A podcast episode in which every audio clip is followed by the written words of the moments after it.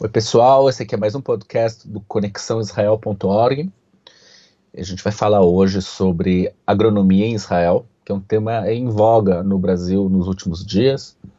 E para falar com a gente está aqui eu, Gabriel Passeorni, que uh. não entendo coisa nenhuma do assunto. Tem o Yair Mal, que ele, traba ele, ele é doutor pela Universidade de ben Jerusalém.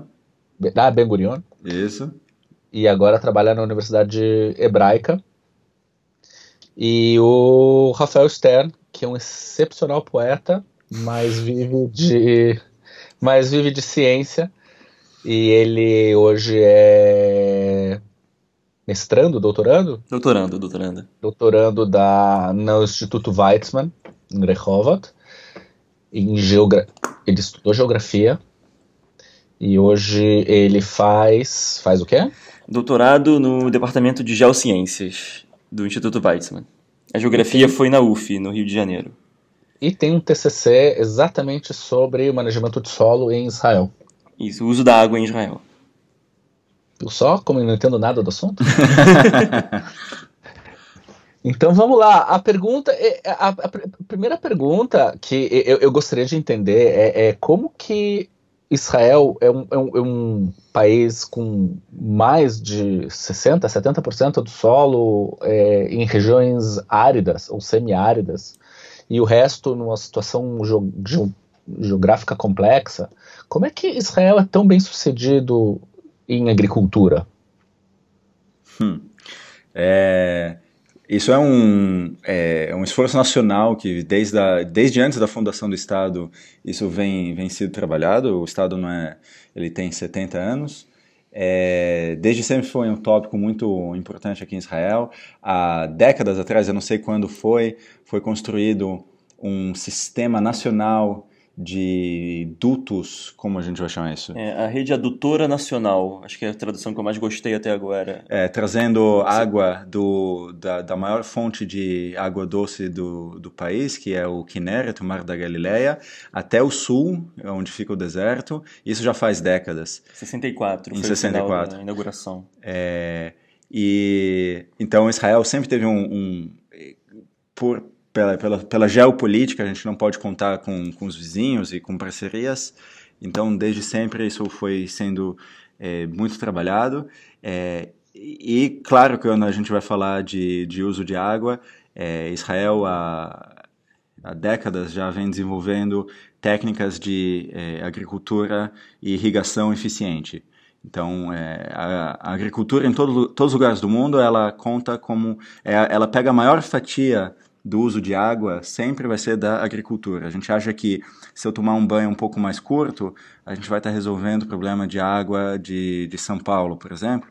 É, não, não. É, é, é basicamente a agricultura e a indústria, mais a agricultura que, que faz. Então, é, tecnologia de, de irrigação é, conta muito nessa história.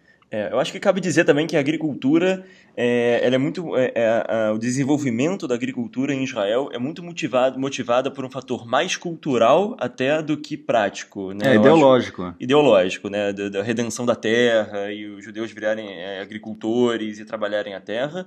Até porque 90% é, do trigo, por exemplo, de Israel é importado do exterior e o que tem de agricultura que, que realmente faz alguma diferença na, na, na, no dia no, no, suprimento de alimentos é alguma coisa de pepino e tal, mas que o grosso das calorias. E rumos, né? E, rumos, é muito bico, importante. É. Claro. Mas o, o, o grosso da, das calorias que os israelenses consomem vem do, do exterior. É, eu, eu vi um dado é, do é, Alon Tal. Ele acha, eu acho que ele 95% das calorias consumidas em Israel são importadas. É, então, quer dizer, tem agricultura, a agricultura que existe ela é muito eficiente, mas a gente está longe de ser um país independente em questões de, de comida, de alimento. É, Já estivemos lá no passado, em algum momento na história? Não eu, sei. É, eu, eu não tenho ideia. Eu acho que na época do rei Davi, não, não sei. Não, não, sei. E eu queria só falar da, da questão ideológica. A, eu e o Rafael, a gente é vizinho aqui em Rehovot e é, entre os nossos... A rua que passa do lado da minha casa da casa dele chama Aaron David Gordon, que é um ideólogo, um ideólogo sionista que re, realmente há 100 anos atrás ele falava de é, vão voltar de todas as diásporas para a terra de Israel e a gente vai é, ser um povo que vai ter uma nação e, e toda essa ideologia é baseada na é, ideologia agrícola. E ele mesmo deu o exemplo e, e veio para Israel, é, ele já estava é, mais velho, e, e, ele deu o exemplo, Bom, hoje o, o nome desse ideólogo sionista, ele é, toda a cidade de Israel tem, é, tem uma rua com, com, com, o nome dele. Com certeza. E, e, Gabriel, eh, já colocando um pouco na sua pergunta, direcionando para o uso da água, eu diria que assim, nas primeiras décadas do país, Israel cuidou da demanda de água. É, principalmente fo focando num, desenvolvimento de um método de, método de irrigação extremamente eficiente. Mas na última década, ou na última década e meia, o foco está sendo no suprimento de água, ou seja, em, em, conseguir de alguma forma aumentar o suprimento, até de uma forma artificial. Mas vamos chegar nisso aí ao longo do bate-papo, né?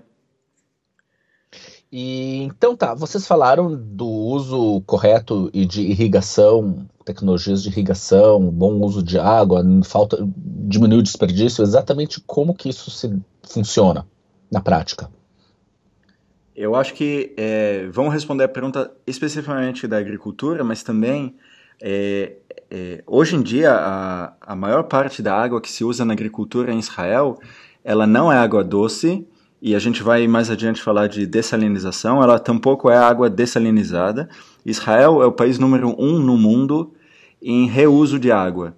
Então, é, tem o uso doméstico da água e é, 85% da água é, de uso doméstico do centro do país ela é reutilizada, ela é, é, tem, um, tem um sistema de, de filtração e filtração fala em português? Eu já não sei mais falar se é filtração ou filtramento. Os sufixos me escapam. Hum, filtração, filtragem, talvez. é, olha, viu só mais uma opção.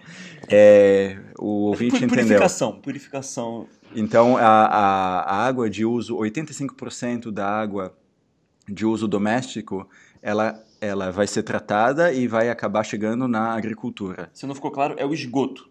Tá? A agricultura usa esgoto para se irrigar. Sim, mas quando chega, quando o cano chega na, na plantação, ele, ele já não tem cocô e xixi. Ele tem uma, uma, um negócio enorme aqui no centro do país, chama Shafdan, e eles é, passam a água por sei lá quanto é, pela areia, pela terra, e vai pelo aquífero, e sobe, desce, e, e, e, a água é filtrada. A água ainda não é potável, ela não é para uso humano, mas é, segundo as normas locais, ela já está boa para ser usada na agricultura. É... Parece que são três níveis de tratamento para poder chegar, né, para irrigar na agricultura, e Israel faz todos esses três com... Bom, primeiro tem coleta de virtualmente 100% do esgoto e tratamento e reutilização de 85%. Isso, e Israel é o número 1 um, com 85%, só para ter uma noção, o número 2 é a Espanha com 19 e 20%. Então não só a gente é o número 1, um, a gente está muito longe adiante de, de todo o resto do mundo. Então, isso a gente, é, só para dar uma noção de qual, a, quando a gente está falando que a agricultura ela tem é, técnicas de irrigação que são eficientes, antes da gente falar da eficiência da, das técnicas, tem que falar qual água está sendo bem utilizada. Então, essa água é reutilizada. E sobre as técnicas de irrigação, é, bom, é, pois é, porque isso é uma coisa mais recente, o esgoto e tudo, né? Mas historicamente, lá na década de 50 mesmo, já começou -se a desenvolver uma técnica de irrigação, que é a irrigação por gotejamento.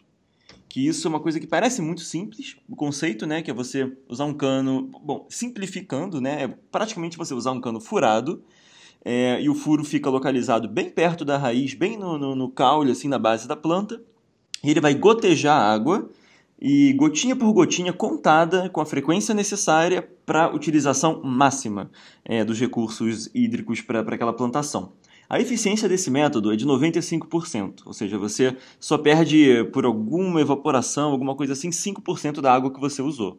Enquanto métodos tradicionais de irrigação como vala e alagamento, até aspersão, aí você tem uma eficiência que de... São, aqui, que são aquelas nuvenzinhas lindas, maravilhosas que a gente vê no, no, no, na abertura do Globo Rural, né? Aquela... Isso, essa de aspersão, que ela já tem uma eficiência de ah. mais ou menos 70%, é, 65%, porque você acaba irrigando as folhas e o caule, que não é tão necessário, né, para para a planta e aí vai, vai evaporar, e você vai irrigar a parte que também a raiz nem chega. Fora a, a, por alagamento, né, por valas, que é uma, um método tradicionalmente usado, muito usado no mundo, amplamente usado, que você tem perdas aí de, de, de 70%, ou seja, uma eficiência de 30% a 40%. Então, se você pega a irrigação por gotejamento, que tem uma eficiência de 95%, e utiliza no setor que mais usa água no, no, no mundo e no país, aí você já tem um aproveitamento de boa parte da sua água. E, e além, além, além do uso da água, e, e, existe mais algum uso de algum outro tipo de tecnologia, engenharia genética, pesquisa genética, pesquisa de, de tipos, alguma coisa que influencie também? Ah, de monte. Aqui eu tô. É, você mencionou que eu sou da Universidade Hebraica, eu também estou aqui em Rehovot, no campus, é o único campus da Universidade Hebraica fora de Jerusalém que é onde fica a Faculdade de Agricultura, Alimentos e Meio Ambiente.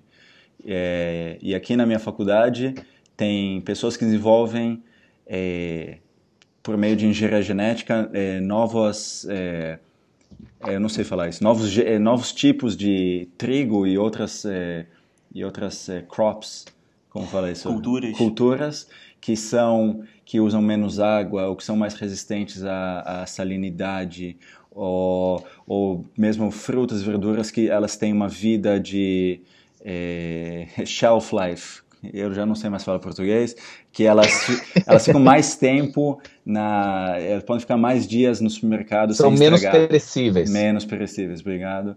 Quer dizer, tudo isso conta, isso tem de monte. Aqui é um orgulho local que ah, o tomate cereja foi inventado em Israel. Isso dá muita, é, muitos é...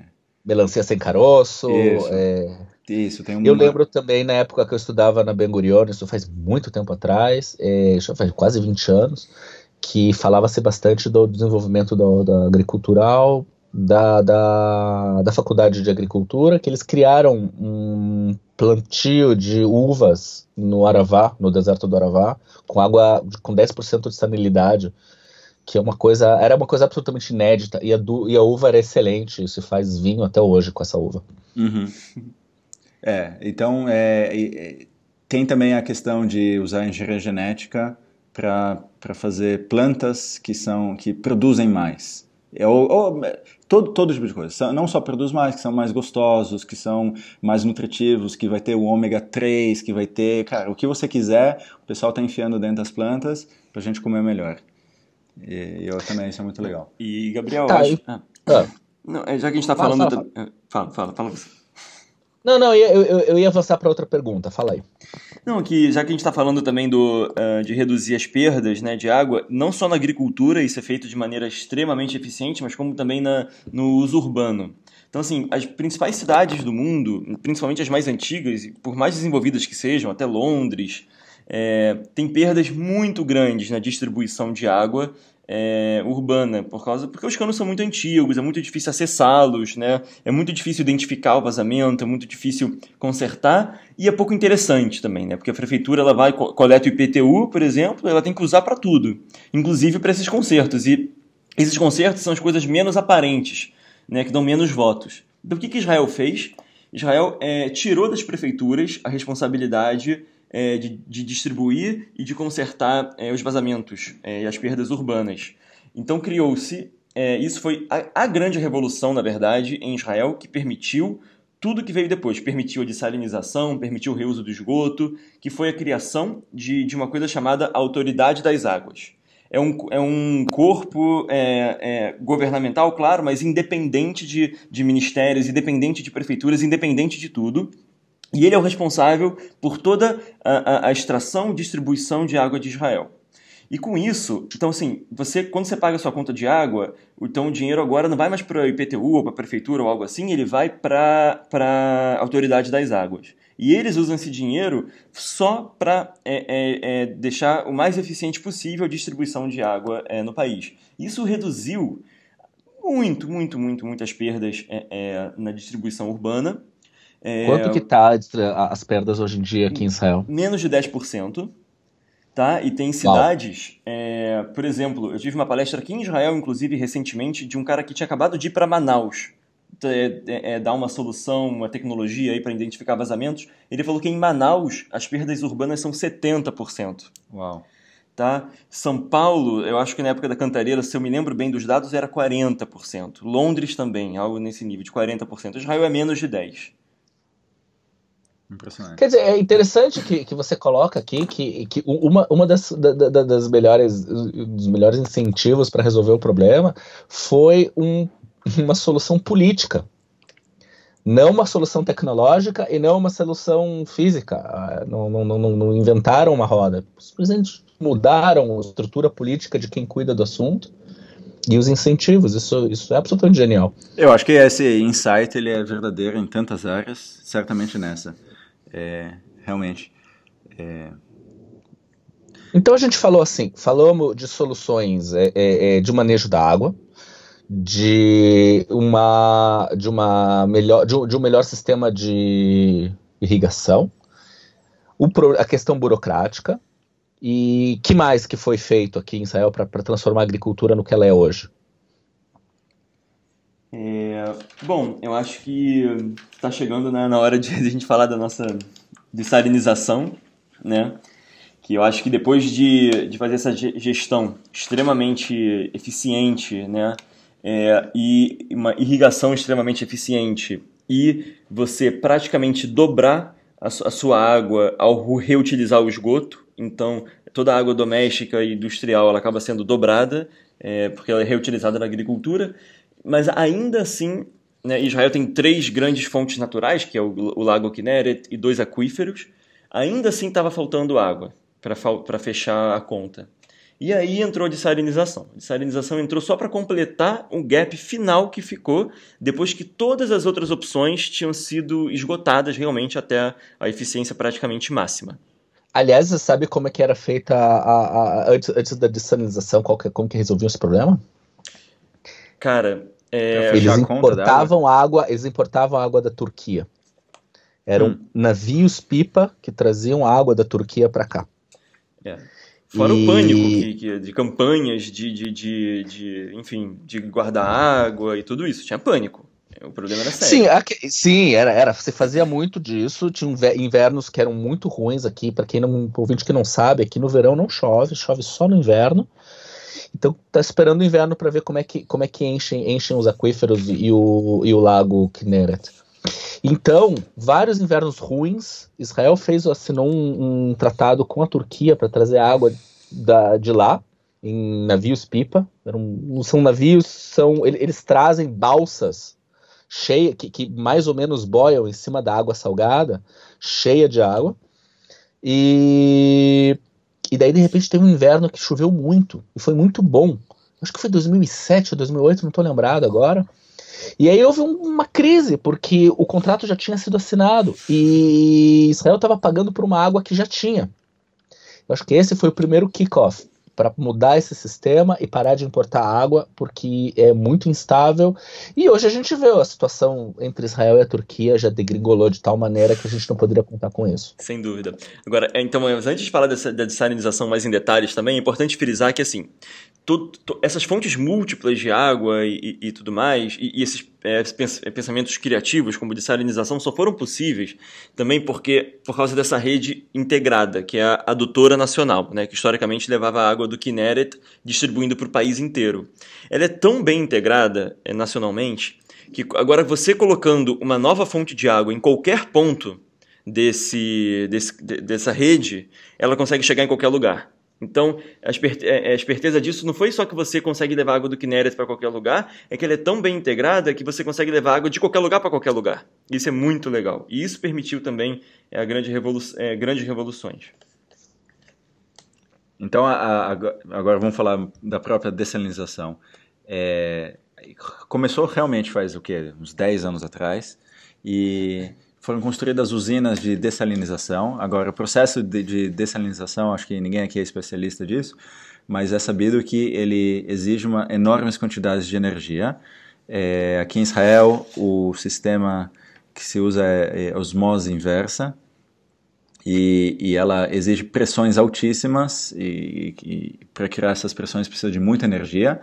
Então essas usinas são elas foram construídas usinas de dessalinização foram construídas do lado das usinas elétricas aqui em Israel e as usinas elétricas também são do lado do mar. Então você tem você pega a água do mar e você já está do lado da usina elétrica e eh, já ocorre lá mesmo a dessalinização. É. Cabe acrescentar que 10% de toda a energia elétrica produzida em Israel é consumida pela dessalinização. 10% da eletricidade gerada no país tem essa finalidade. E só para não deixar é, de onde vem a energia de Israel, é, aqui é um país que tem é, muito sol, muita luz, mas realmente a, a, produção de energia aqui é com carvão e gás. Então é, são energias fósseis. Então é, é disso que Israel. É, não é sobre isso a, o bate-papo de hoje, mas é importante, é daí que vem a energia de Israel. Então, é, nos últimos 10 anos, é, de forma gradual, vem subindo a, a, a produção de é, água dessalinizada. E hoje, no consumo doméstico, eu vi uma, um número, algo do tipo de 65% da água que chega no uso doméstico, ela é água é, dessalinizada. Então, é, e, tem, e, e, porque a gente já falou do, da reutilização da água aqui, quer dizer, não é da água total. Depois que a água dessalinizada chega no uso doméstico, então ela vai ser tratada e eventualmente vai chegar na agricultura.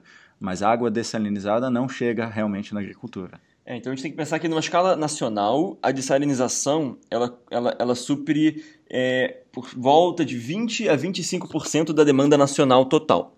Tá? Eu já ouvi na mídia brasileira é, por causa do, do fuzuê que está se causando agora com, né, falando sobre o Nordeste, que 80% da água de Israel é dessalinizada. Isso não é verdade.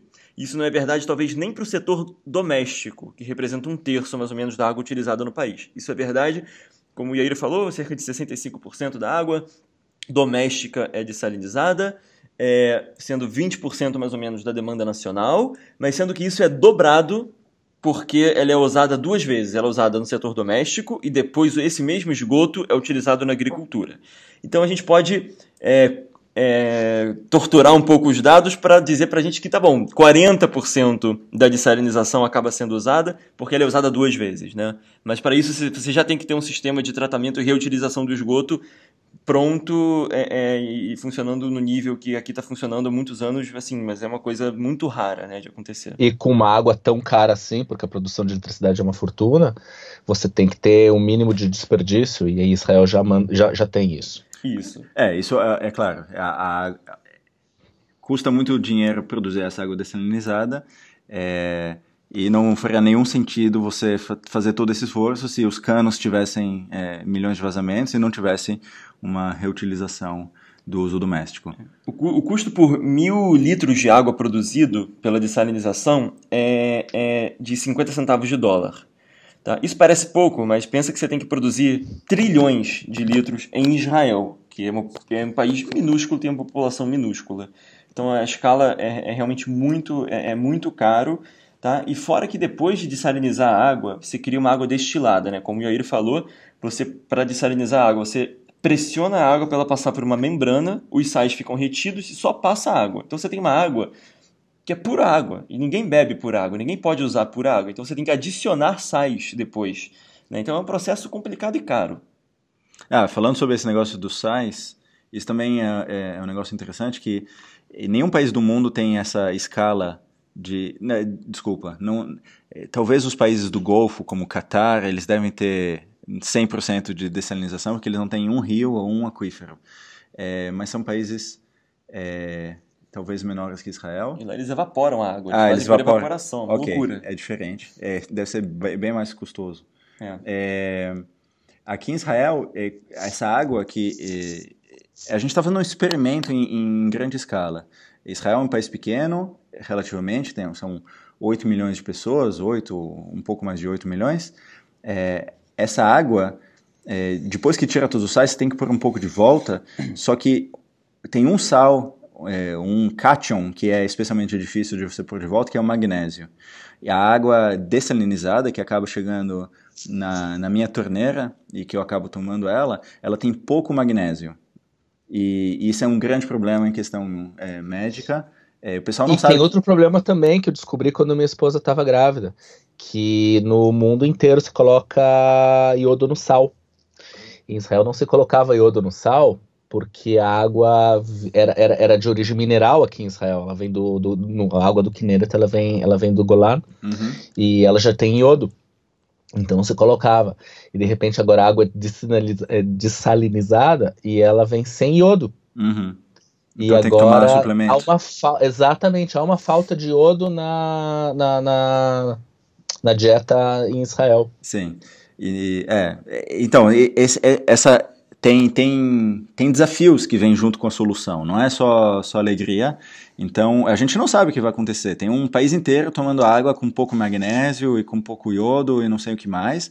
E a gente vai ver o que vai acontecer em questão de saúde pública é, e, né, né, nesses aspectos. E já que eu tô, já que eu levantei a bola do- da questão de saúde e tal, eu vou voltar um pouquinho só porque é também um tema interessante.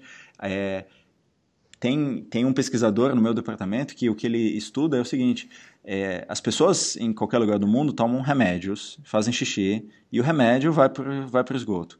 Aqui em Israel, esse, Hormônios também. hormônios, todo tipo de coisa, vai tudo para a água e, e para o esgoto. Aqui em Israel, como 85% da água do uso doméstico ela é tratada, é, vai tudo, vai tudo para lá. Só que é, as bactérias e, e os vírus, tal, é, eles, eles são retirados ou mortos.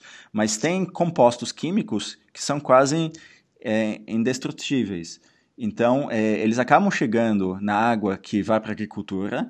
Então, esse pesquisador que trabalha do meu lado, ele pesquisa no pepino e no tomate e na fruta que eu compro no supermercado, quanto remédio de epilepsia ou sei lá qual outro, que é quase in- indestrutível, acaba chegando na, nas frutas e verduras que eu estou comendo. Então, esse é um outro é, experimento em grande escala que Isso Israel está fazendo. tanta coisa. Exato. Tá todo mundo tomando um milhão de remédios em ba- baixas doses. Mas é, ele diz que não é motivo de, de se assustar, que as doses são minúsculas, mas elas são mensuráveis. E, e que é, não é motivo de ninguém parar de comer fruta e verdura, pelo contrário, é muito importante. Mas a gente tem que saber o que é a gente está ao, à homeopatia aqui tem um safe haven para comer pepino. Exato, você está tomando doses homeopáticas de todos os remédios possíveis. Então, é, é, é um tema interessante também. É, a gente fala de, de um montão de soluções que talvez outros países do mundo queiram é, olhar para Israel e, e, e fazer como a gente está fazendo.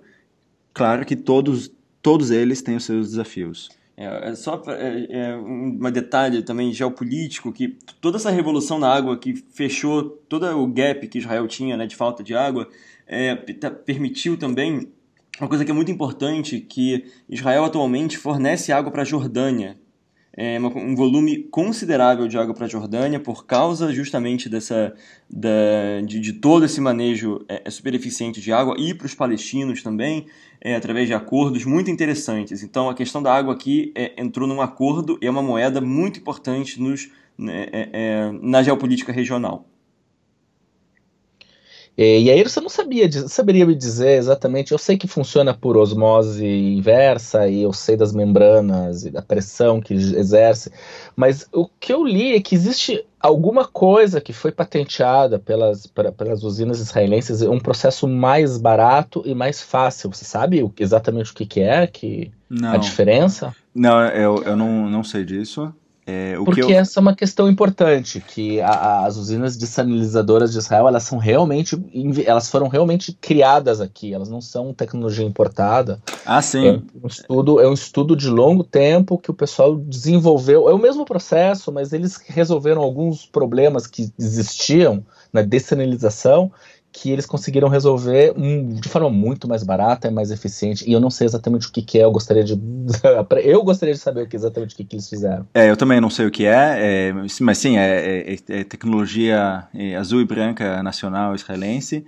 É, na minha antiga universidade de Migurone, na sua também, tem o campus em Sdeboker, eles, eles lá têm um instituto de pesquisas do deserto, e lá eles têm um, um centro de água, e tem muito pesquisador desenvolvendo ainda, é, é, ainda é uma...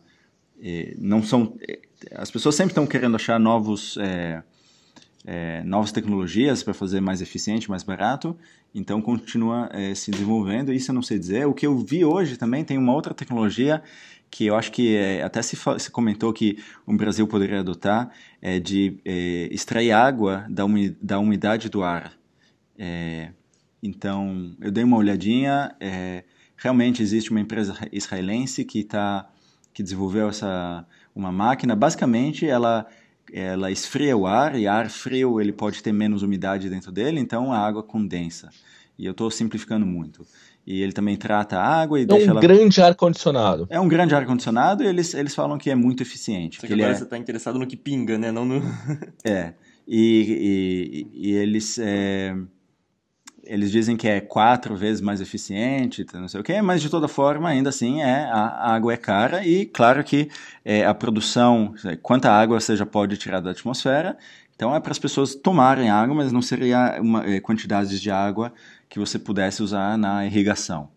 É... Um detalhe geopolítico interessante desse processo que você está contando é que o camarada que é o dono dessa empresa, ele viajou com o Bibi agora para o Brasil e prometeu fazer um descontinho amigável. E o pai desse camarada é dono de uma de, da, do canal 20, que é o canal mais pró-Bibi que existe no mundo. Que coincidência! Que coincidência! Mas isso fica para outro assunto. O mundo é pequeno. É. E, então, isso também é uma tecnologia. Essa empresa está querendo entrar em todos os mercados e em lugares inacessíveis e não sei, que não tem rede de distribuição, então a, a própria máquina, ela já é, sei lá, é um, um, cubo, ela, ela tem em três tamanhos, um tamanho pequeno, médio grande, o pequeno você pode ter na sua casa, é, no seu escritório, o médio, você, isso eu também li, que acho que o Brasil quer usar, ah, vão ter uma, essas máquinas médias podem suprir água para uma escola, um hospital, e o de grande porte é de uma, sei lá, de um, um edifício inteiro, sei lá, um, não sei, um mini bairro. É, claro que a gente é nada é grátis. É, isso custa é, energia elétrica ou outro tipo de energia. Você precisa de energia para fazer tudo isso. Então é, a conta tem que ser fechada de algum jeito. Mas isso também é uma é, mostra que Israel está pensando adiante em vários em várias frentes. Então tá bom, pessoal. É... Rafa, você que fez uma pesquisa tão, tão ampla, tem alguma coisa que eu não perguntei que ainda você queria colocar? Sim, sim, tem sim. Eu queria falar um pouco sobre o Nordeste, então, brasileiro, né? Porque muito fuzuê tá, é, tá, tá sendo causado com essa visita do Bibi e certas promessas né, entre o Bibi e, e o Bolsonaro de que Israel vai presentear ou vai Uh, ajudar o Brasil a resolver o problema uh, de água do Nordeste. E, e, e, eu vi muita coisa na, na, mídia, muitos mitos na mídia sobre isso. E assim, depois de tudo que a gente falou, é importante a gente colocar um pouco as coisas em perspectiva, de escala. Né? Como o Yair falou, Israel é um país de um pouco mais de 8 milhões de habitantes, numa área de 20 mil quilômetros quadrados. Só o Nordeste brasileiro tem 1, 1 milhão e meio de quilômetros quadrados e 55 milhões de habitantes. Esse foi o dado mais confiável que eu achei. Também convido nossos ouvintes aí a darem dados mais atualizados e tudo mais. É, o, só a coleta de esgoto no Nordeste é cerca de 27%, a coleta. Tá? Não estou nem falando da reutilização. Okay, três quartos do Nordeste não tem é, esgoto, é isso? Isso, não tem nem coleta de esgoto. Esse esgoto vai para a natureza. Tá? Então, assim, e quando a gente fala é, é, coloca tudo isso em escala, é muito difícil tá, olhar esses números, porque qual é a diferença entre 20 mil quilômetros quadrados e 1 milhão e meio de quilômetros quadrados? Para mim, nenhuma. Tá? Passou de, de 10, eu já não sei. Mas zero. é muito, é muito grande. E quando a gente fala em dessalinização, Israel já tem as maiores usinas de dessalinização do mundo. praticamente, quando foram inauguradas. Não sei se agora deve ter alguma maior na China, né? Porque sempre tem. Mas já tem praticamente as maiores usinas de desalinização do mundo. É, enquanto que, se você aumenta muito a sua área é, geográfica, é, pro, normalmente os seus rios e aquíferos também são maiores, né? É, porque você tem mais chuva, você tem mais, mais, mais solo mesmo, né? então você tem mais acúmulo tudo mais. Isso não é, é o mesmo para usina de dessalinização. Você não vai conseguir aumentar muito o tamanho de uma usina de dessalinização para construir no Nordeste. É, então, assim, quando a gente fala. É, a dessalinização em Israel foi a cereja do bolo de um processo muito longo de décadas, de tudo isso que a gente já falou aqui, né? Você começar com essa estratégia no Nordeste assim, eu não sei, na minha humilde opinião, não me parece a estratégia mais inteligente de quem quer resolver o problema da água do Nordeste. A não ser para quem quer mostrar que está resolvendo o problema da água do Nordeste. É uma coisa muito mais de aparência do que efetiva ou eficiente. Né? É, olha, tem uma coisa que eu gostaria de saber, eu não sei em que pé está a transposição do Rio São Francisco. Eu, numa pesquisa rápida, eu vi que foi, já foram gastos quase 10 bilhões de reais nessa obra. Eu não sei para onde ela está, eu não sei que volume ela vai trazer, eu sei que ela tem diversas implicações e impactos, é, mas, mas vamos ver, vamos, vamos, vamos olhar para o que já, já foi feito até agora, vamos tentar é, é, é ver é, onde dá para continuar e não é, ser seduzido por promessas muito vagas né, e muito simbólicas. Né? Imagina, quando a gente pensa, cara, olha, o tamanho do, do, oceano no planeta Terra. Nossa, se a gente puder transformar isso em água, nossos problemas estão resolvidos. É muito sedutor, mas, mas quando a gente vai olhar a ciência, os dados por trás disso, é muito mais complicado. E, e vamos olhar a realidade, então, do Nordeste. Então eu queria muito continuar esse debate com dados mais concretos sobre o Nordeste brasileiro também é, que é uma, é uma, coisa muito interessante. Eu tenho muita curiosidade e, e, e, não sei, me parece nesse primeiro momento que construir uma grande usina de desalinização no Nordeste, você vai construir onde? Vai construir no, no litoral? Mas onde que é a principal demanda? É no Matopiba? É em Juazeiro, Petrolina? Onde é, entendeu? E como é que a água vai chegar do... É, sim, qual o cano que vai levar a água? Aqui em Israel já foi construído há 60 anos atrás toda uma rede de, de canos que leva água e há 10 anos atrás, quando é, constrói-se é, usinas de dessalinização, toda a infraestrutura, infraestrutura já está lá. Agora, aí, tudo bem, vamos construir uma usina de, de dessalinização do lado do oceano. Isso, ótimo. E aí, como é que faz a água para chegar no interior? É, é, é um desafio. Ah, tá bom, então vamos construir no interior. É, o que, que vai acontecer? Isso é um problema ambiental sério. É, você tira o sal da água e você fica com uma água muito concentrada, salgada. Aqui em Israel, o que, que se faz? Bom, a usina está na frente do oceano, eu não sei os detalhes. Tem um cano que vai até o fundo do oceano e devolve essa água muito salgada de volta para o oceano. O que, que, você vai fazer quando você tem essa água? Primeiro, de onde vem tanta água do interior que você já pode é, dessalinizar? E depois, o que, que, você vai fazer com essa água hiper salgada? O que, que você vai fazer com ela? Para onde ela vai? Um descarte, um descarte, se você estiver dentro do, do continente, o descarte de água salgada, você pode simplesmente arrasar a terra, né? Você, é, isso acontece. Isso tem em todo mundo, todos os anos, todas as semanas, uma área enorme está sendo abandonada é, pelo acúmulo de sais. E o que, que, que, você vai fazer? É, enfim, é, isso é assunto para um bate-papo futuro, mas é, deixar aqui que os desafios são, são muitos. Então tá, e para os amiguinhos que estão ouvindo, ia ser legal se você tem algum dado interessante, quer participar da discussão, para a gente continuar isso aqui falando da realidade no Nordeste e no Brasil, para a gente poder adicionar dados, ia ser bem legal. Aliás, a gente vai fazer um feedback, tudo, tudo que vocês puderem trazer para a gente vai ser utilizado. E mandem perguntas também, a gente é, gosta de falar sobre meio ambiente, água e, e solo e natureza. É, se vocês têm outras perguntas, a gente quer continuar fazendo é, bate-papo sobre, sobre esses assuntos. Então, perguntem e a gente vai fazer o nosso melhor. Por favor. Foi um prazer. Valeu. Isso aí, pessoal. Um abraço. Tchau, tchau.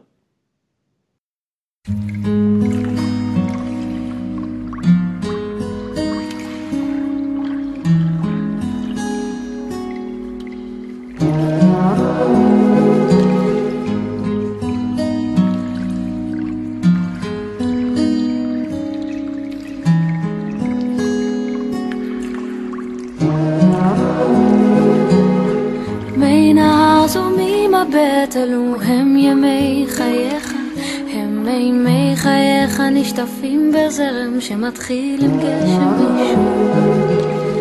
מי נהר זורמים מבט אלו הם פלגי המים שיגיעו אל מדבר גובע עם השקט שיבוא. גם אם אשתה כל הים לא ירווה צימוני לעוד יום קרוב אליך אם אשב מתחת שמש לא ישרפו אותי קרנך כמו ליבי נשרף בלהבות אהבתך. כמו ליבי נשרף